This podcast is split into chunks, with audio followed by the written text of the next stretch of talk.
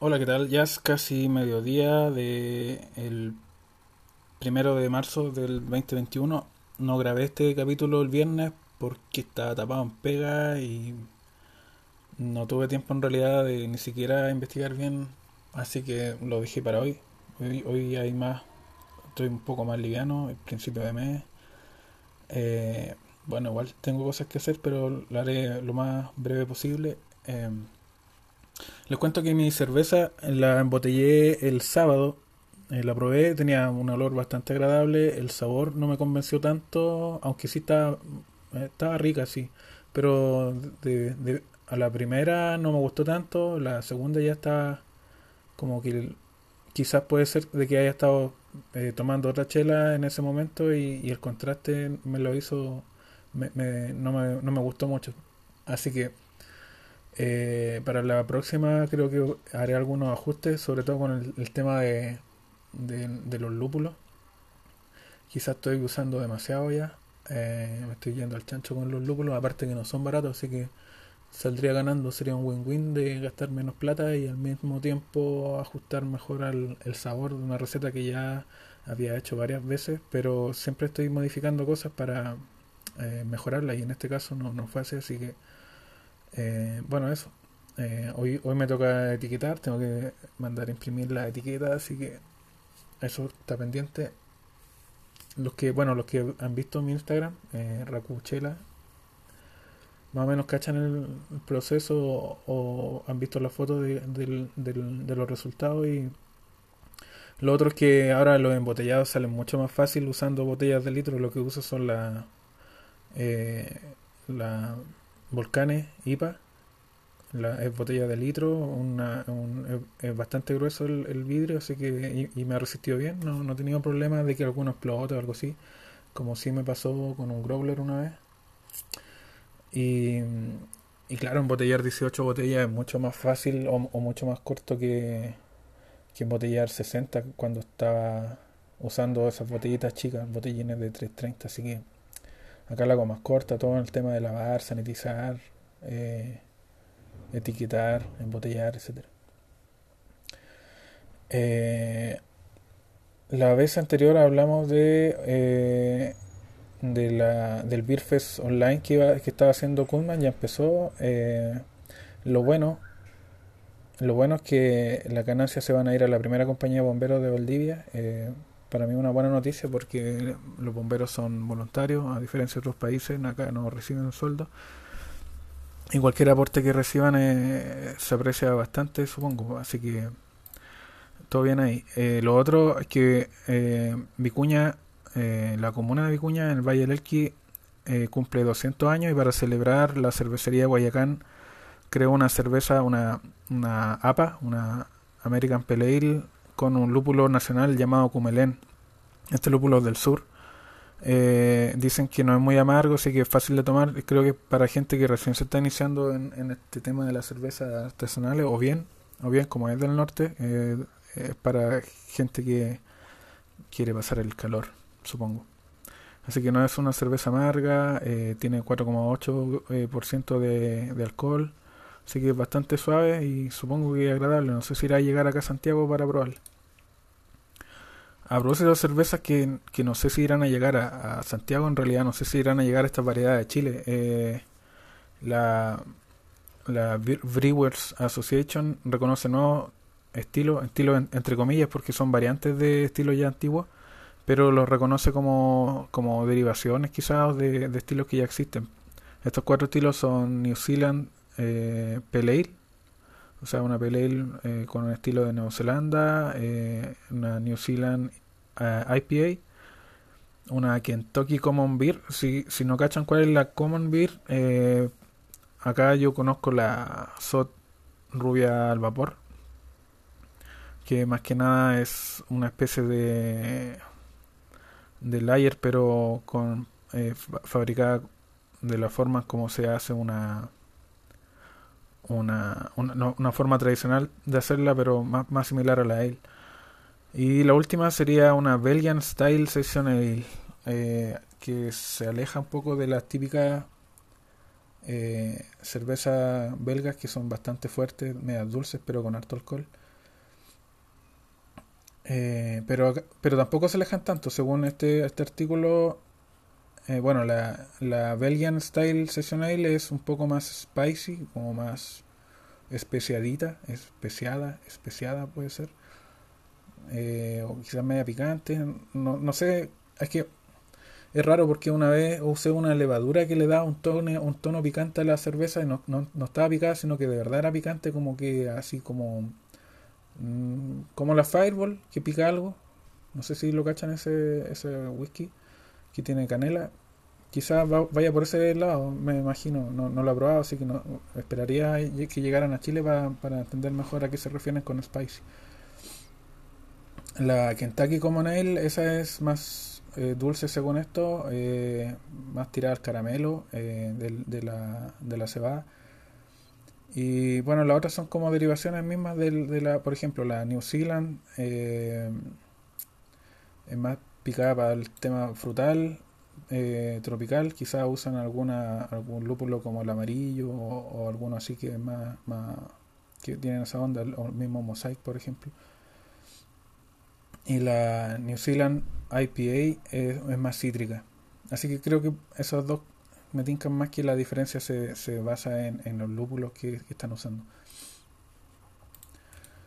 Eh, de los temas de investigación, eh, hay una escritora, Karin Box, eh, que habla bastante de la, de la, de la, del lazo que hay entre la agricultura y la fabricación de, de cerveza. Pero algunos hallazgos que han aparecido ahora ah, indican de que la agricultura apareció en varios sitios en varios sitios sin que haya influencia entre uno y otro de forma independiente. De que antes éramos cazadores y recolectores y, bueno utilizábamos granos pero lo que había lo que se podía encontrar. Y si ven fotos de, de trigo o, o maíz antiguo pre pre digámoslo así como pre-agricultura, eh, eran bastante distintos a lo que son ahora. Y no sé, en, en una espiga de trigo habían un par de granos, en cambio ahora vienen cargados, se llega a doblar la, la espiga.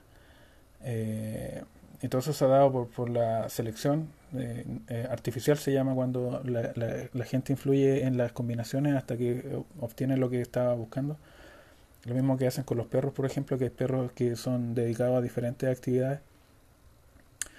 Y, bueno, eh, eso, eso es más que nada que como, como la, agricultura y la, y la fabricación de cerveza van como de la mano, aunque yo también he leído en otros artículos que, que también hay, hay, hay han encontrado eh, rastros de, de cerveza previo a la agricultura, es decir, que se fabricaban eh, se fabricaba cerveza por temas rituales, según lo que encontraron los arqueólogos, y también habían encontrado rasgos, eh, rastros de pan antes de, la agricultura, es decir, que sí fabricaban pan, aunque ese pan que, que hablaban ahí, aparte de granos, tenía también eh, algunas raíces que tenían almidón o, usando tipos de papas de esa, de esa, de esa, de esa época.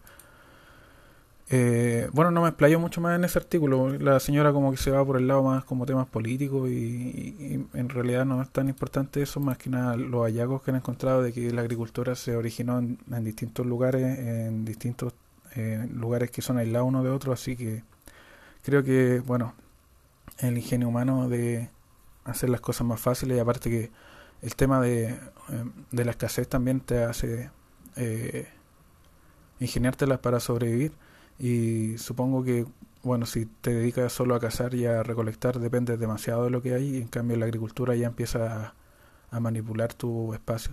De ahí la importancia de, de que, bueno, si hay abundancia al exceso, eh, no es necesario que haya, por ejemplo, limitaciones de tierra, de propiedades y todo ese tema, pero al momento que ya empiezan a, escasear los recursos, ya es necesario optimizar eh, trabajar en la tierra eh, para, para ganarte tu sustento. Así que, bueno, son, son cosas que, que, que, ahora, lo ahora lo podemos ver en, la cuarentena. Eh, el ingenio vuelve a aparecer, gente que trata de buscar una forma de sustento alternativa y, y al final la escasez eh, en ese sentido no lo llamaría necesaria, pero hace que, bueno, que ocupemos nuestro cerebro para llegar, para, para seguir adelante.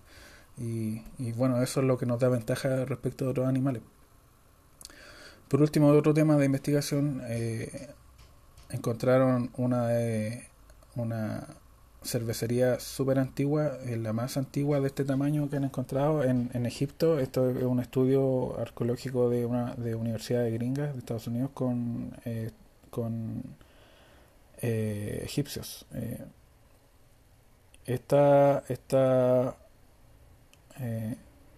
cervecería tiene 5.000 años y fabrican 22.000 litros al año. Bastante para hacer algo tan antiguo, digamos que son 2.200 litros al mes, poco, poco menos, andaría por ahí cerca de la, de la producción mensual del Virtu, ¿alguien lo conoce? Es un bar que está en, en Parque Forestal y calculando más o menos 2 litros por persona cada vez que van al local y la producción eh, mensual andaría, por la cantidad de mesas, la producción Ah, mensual andaría por ahí por los 1600 litros.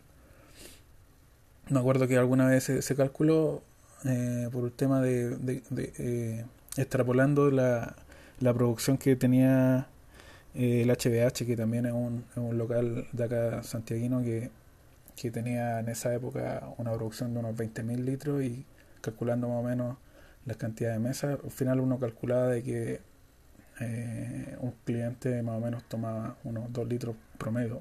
Obviamente hay gente que toma menos y gente que toma mucho más, así que son cálculos, extrapolaciones así como al ojo casi. Pero acá estamos hablando de unos 2.000, más o menos, 2.000 litros mensuales.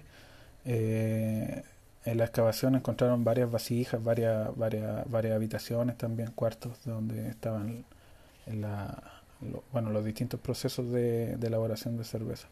Ya hemos visto también otros arqueólogos que, que han, han, replicado esta, esta, esta receta, no sé si traduciendo documentos o, o,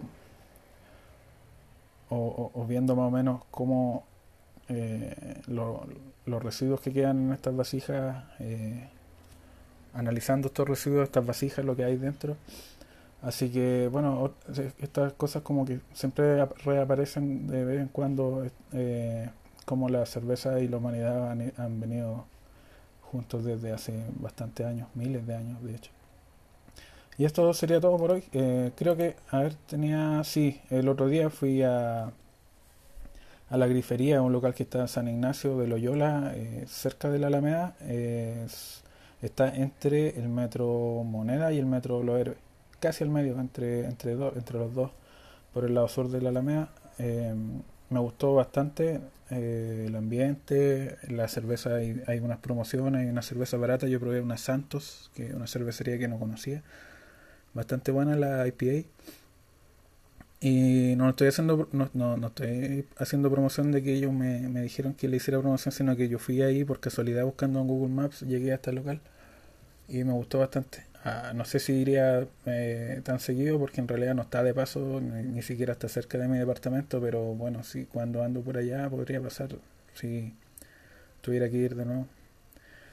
Eh, otro bar nuevo es el Tamango Bar, relativamente nuevo. Yo lo, bueno, el tema es que cuando aparece un local en, en, en la tercera se llena, así que no, no, no he podido. Ni, las dos veces que pasé por fuera está todo está al tope con gente haciendo cola y es lo mismo que dije anteriormente, no sé si es realmente tan bueno o, o porque está de moda, porque salió en el diario, así que eh, no sé aún. Y, lo bueno ahora que con el toque de queda, que desde el jueves más, eh, se, alargó una hora más de libertad, eh, voy a poder pegarme unos, unos caminatas más largas después de, del trabajo, así que eh, para recorrer también, para ir a algún local, porque típicamente salgo más o menos como a las 8 a caminar y a esa hora a lo que llego un bar con raja alcanzo a, probar algo o, mejor lleno un growler y me voy a la casa.